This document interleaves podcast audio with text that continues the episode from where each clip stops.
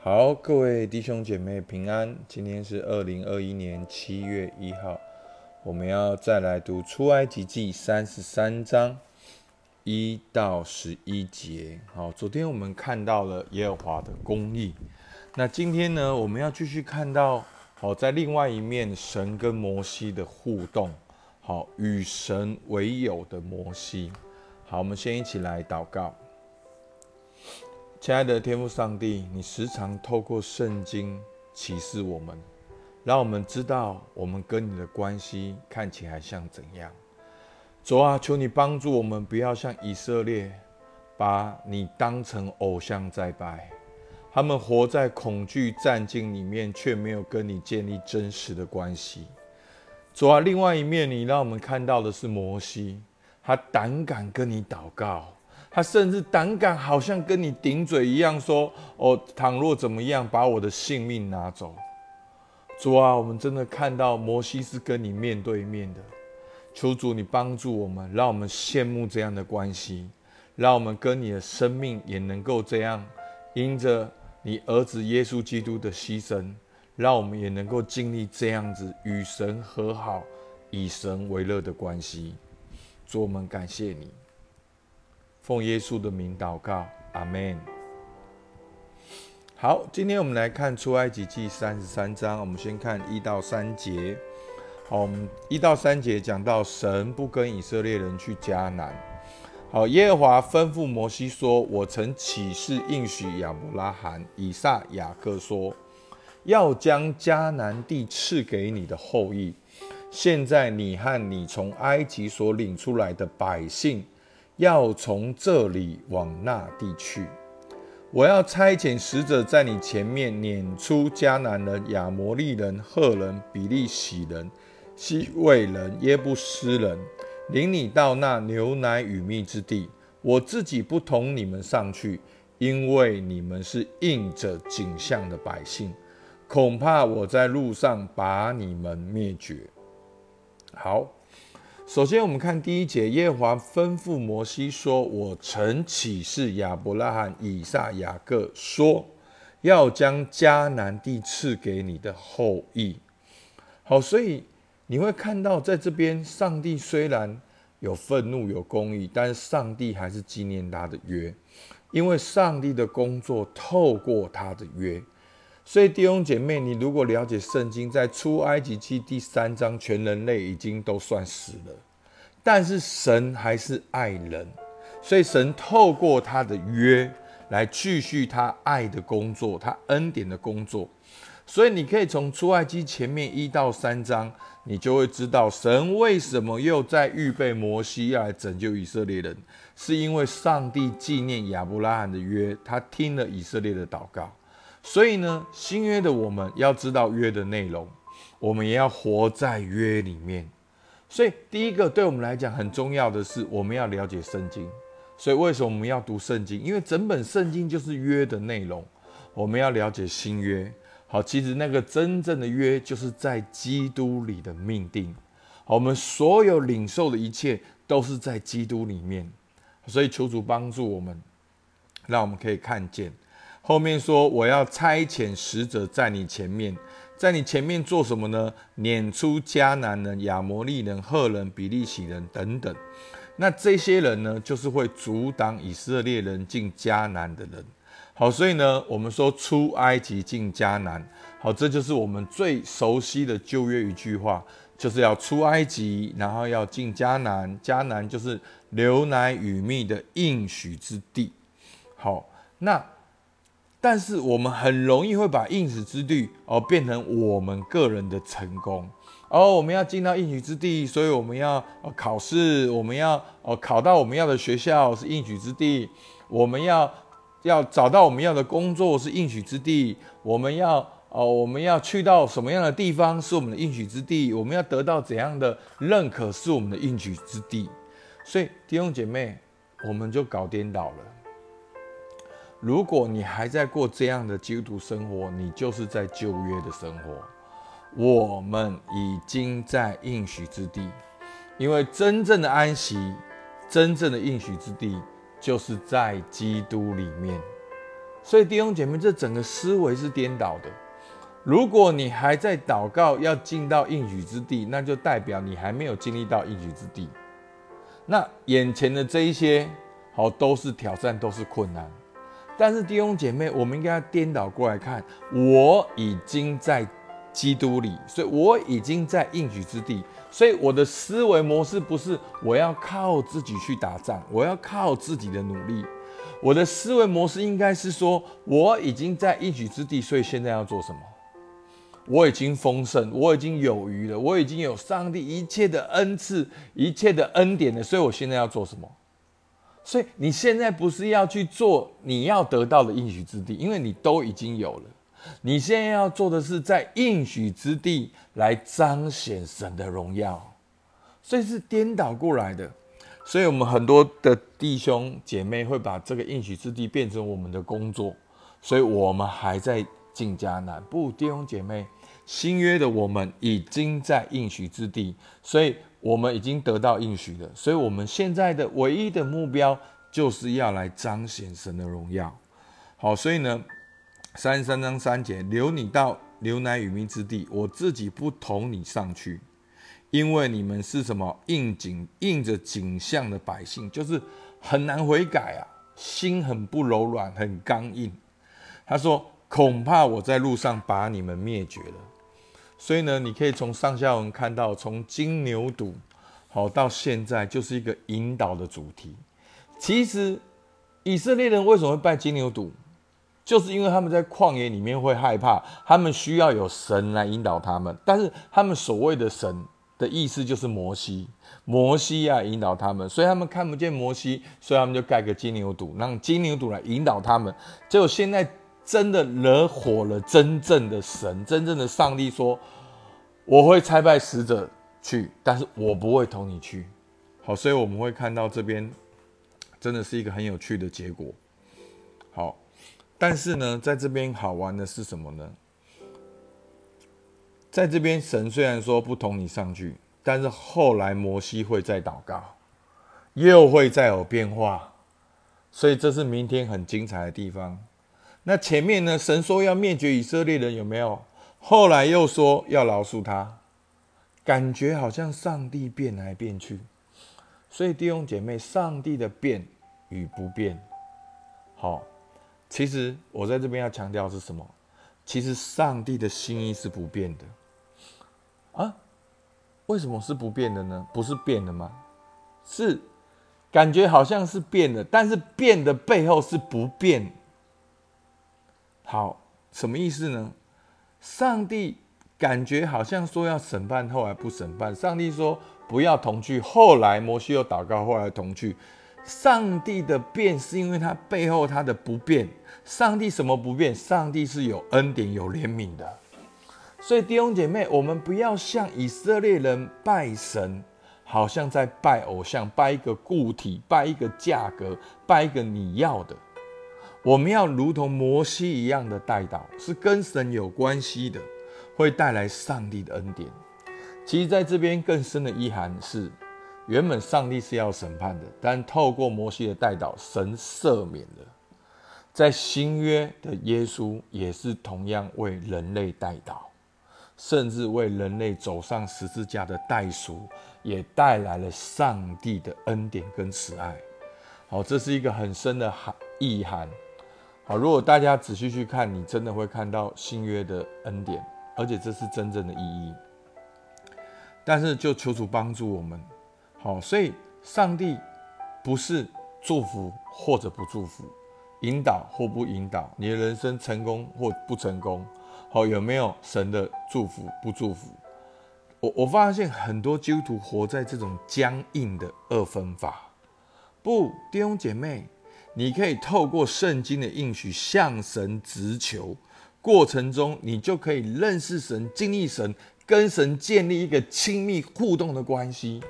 弟兄姐妹，你有男朋友，你有女朋友，你想要你男女朋友怎么对待你？你有小孩，你希望你的小孩怎么跟你互动？那就是这个人性显出了神性，因为人性背后的真正的源头是神性。所以你你有发现，你你受不了别人把你当偶像，弟兄姐妹，真的，我我真的做牧师以来，我我真正感受到，其实大家喜欢的是一个牧师的感觉，一个牧师不动的形象哦，永远都是像牧师的样子。那当然，你们牧师比较特别，很爱聊天，好，但求好，求主帮助我们。让我们学习跟神建立真实的关系，你就会跟人建立真实的关系。好，我们看到第二个，所以呢，当神这样说的时候，以色列就敬畏在神的面前。三十三章四节，百姓听见这凶信就悲哀，也没有人佩戴装饰。第五节，耶和华对摩西说：“你告诉以色列人说，耶和华说，你们是应着景象的百姓，我若一霎时就临到你们中间。”必灭绝你们！现在你们要把身上的装饰摘下来，使我可以知道怎样待你们。以色列往何烈山以后，就以色列从住何烈山以后，就把身上的装饰摘得干净。哦，所以你你发现，哎，怎么佩戴装饰在这边忽然变成重点了？好，第四节说，也没有人佩戴装饰。第五节说，把身上的装饰摘下。第六节说，把身上的装饰摘得干净。好，很奇妙哈。这边有个装饰神学，好，什么意思呢？在前面，百姓是用额上的金环来做金牛犊拜偶像。你有没有看见，当上帝要建会幕的时候，神说，百姓若甘心乐意，可以把。那个金子、银子、铜拿来奉献做会幕，因为会幕就是用百姓的奉献所盖成的。那个奉献代表的是百姓对神的爱跟尊重。但是在这边金牛犊的时候，百姓忽然又把那个身上的装饰、那些的金环变成了偶像。所以弟兄姐妹，你你你你看到了吗？所以，所以真的，你用你的人生投入在什么地方？你用你的金钱投入在什么地方？其实上帝看得见，而且上帝在意。所以呢，前面百姓用额上的金环来做牛犊拜偶像，但是在这边忽然就素颜了，放弃了，奉献了，不再重要。为什么？为什么？因为怕了。很简单。好，真的，他们对神是一种不是很健康的敬畏。他们是因为害怕才这样子做。好，我在这边呢引申到一个意思，大家仔细听。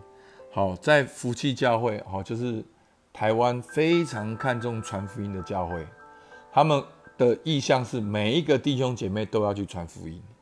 好，那怎么可能呢？他们有句名言说。没有付不起的代价，只有看不见的价值。你说你不想跟新朋友建立关系，你不想要哦这样，不想去传福音。好，他他们讲说没有付不起的代价，只有看不见的价值。好，我因为我曾经受过这个牧师的课程，好，我记得，好他哇叫的很大声，比牧师还大声。他说如果今天。你的儿子能够去美国留学，你只要跟这个人传福音信主，你觉得你可以跟他传福音信主吗？如果今天你能够跟他传福音信主，你明天的基金就赚两百万，你可不可以这样做？好，真的好，我在这边讲，很大声的讲，我在这边用一句年轻人讲的话，很机车，但是真的很扎心。没有付不起的代价，只有看不起见的价值。所以你看到以色列人前面为了求引导，就能奉献金环来做金牛犊。现在上帝出面了，前面死了三千个人了，在公义审判的主面前，全部都放下了。为什么？所以弟兄姐妹，求主帮助我们。你的财宝在哪里？你的心也在哪里？求主帮助我们，把我们的人生、我们的价值、我们的金钱、我们的时间、我们的青春，放入我们看重的价值。不要在这世界上温水煮青蛙，我们的青春就一天一天的流逝了。所以最后，摩西与神关关系的榜样，好，我觉得这是整个整个。你有没有发现，前面以色列人惹火上帝，然后摩西祷告，好，以色列人惹火上帝，摩西祷告，摩西祷告。明天摩西要继续祷告，好，大概是到了明天，大概是第四次描述摩西祷告的经文。好，你用这三三角形，以色列、上帝跟摩西，这三者之间的互动，你会看见一个很重要的主题：是上帝要的是什么？上帝要的是我们人有血有肉，跟他亲密的关系。好，出埃及记三十三章第七节，我来念。摩西素常将帐篷支他在营外，离营却远。他称这帐篷为会幕。凡求问耶和华的，就到营外的会幕那里去。当摩西出营到会幕去的时候，百姓就都起来，个人站在自己的帐篷门口，望着摩西，只等到他进了会幕。摩西进会幕的时候，云柱降下来，立在会幕的门前。耶和华便与摩西说话。众百姓看见云柱立在会幕门前，就都起来，个人在自己的帐篷门口下拜。耶和华与摩西面对面说话，好像人与朋友说话一般。摩西转到营里去，唯有他的帮手，一个少年人嫩的儿子约书亚不离开会幕。好，所以我们看到呢，这边有另外一个会幕，而这个会幕呢，就是。摩西将支搭一个帐篷在营外，好离营却远。他称这个帐篷为会幕，所以呢，他在这个会幕呢，所以是求问耶和华的。所以以色列人中，凡求问会耶和华的，就到营外的会幕那里去，好跟摩西来求问。所以呢，所以呢，你你可以看到，好到这边到这个段落呢，又出现一个很重要的主题，就是引导。以色列人把摩西当神，摩西不见就害怕，就做金牛犊，然后上帝愤怒，然后摩西代求。好，所以当以色列人把神当偶像在拜的时候，这边说什么？摩西，好，三十三章十一节，耶和华与摩西面对面说话，好像人与朋友说话一般。好，是怎么样？好像人与朋友说话一般。所以你可以看到，以色列人对神是战战兢兢的，只要引导不要神。但是摩西这几次的代求，你可以看到他跟神的互动，他跟神的关系，他跟神的交心。好，这一节讲得更清楚，耶和华与摩西面对面说话。但感谢主，我们刚才看到以色列人中也有一个不错的哈，就是约书亚。好，那。唯有他的帮手，一个少年人，好认的儿子约书亚不离开会幕，所以你可以看到摩西下山，约书亚在旁边。那摩西在会幕祷告，约书亚也在旁边，所以有有一个真实的跟随的榜样。所以求主帮助我们，好，今天让我们学习做神的朋友。整个金牛犊的焦点就是以色列人只要引导，所以这个引导。他们觉得是摩西，那摩西不见了，他们就做了一个金牛犊，成为他们的上帝。所以弟兄姐妹，求主帮助我们。我们当然需要神引导我们，我们当然需要神带领我们，但是我们要跟神有一个亲密的关系，好像朋友一样。在约翰福音十五章十五节，好，耶稣说：“以后我不再称你们为仆人，因仆人不知道主人所做的事。”我乃称你们为朋友，因我从我父所听见的，已经都告诉你们了。阿门。好，今天让我们用这首诗歌来做结束。亲爱朋友，担当我醉与忧愁。何等权力能将万事带到主恩座千秋？多少平安屡屡失去，多少痛苦摆摆手，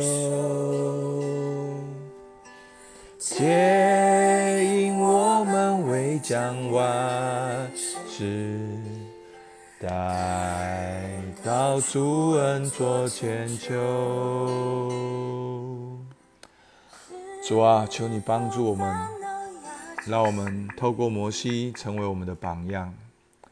让我们晓得跟你有一个亲密的关系，不管我们现在灵里面的状况是怎样，我们的环境的状况是怎样，就算我们现在感觉好像跟你距离很遥远，主，我们都要信任你，信任你是那位恩典、慈爱、怜悯的上帝。主啊，在你没有转动的影儿，一切的美善的恩赐都是从你而来的。主啊，求你祝福我们今天灵修的弟兄姐妹，有一个信心，依靠你，寻求你，跟你建立真实亲密的关系。主，我们向你献上感谢，听我们祷告，奉靠耶稣基督的名，阿门。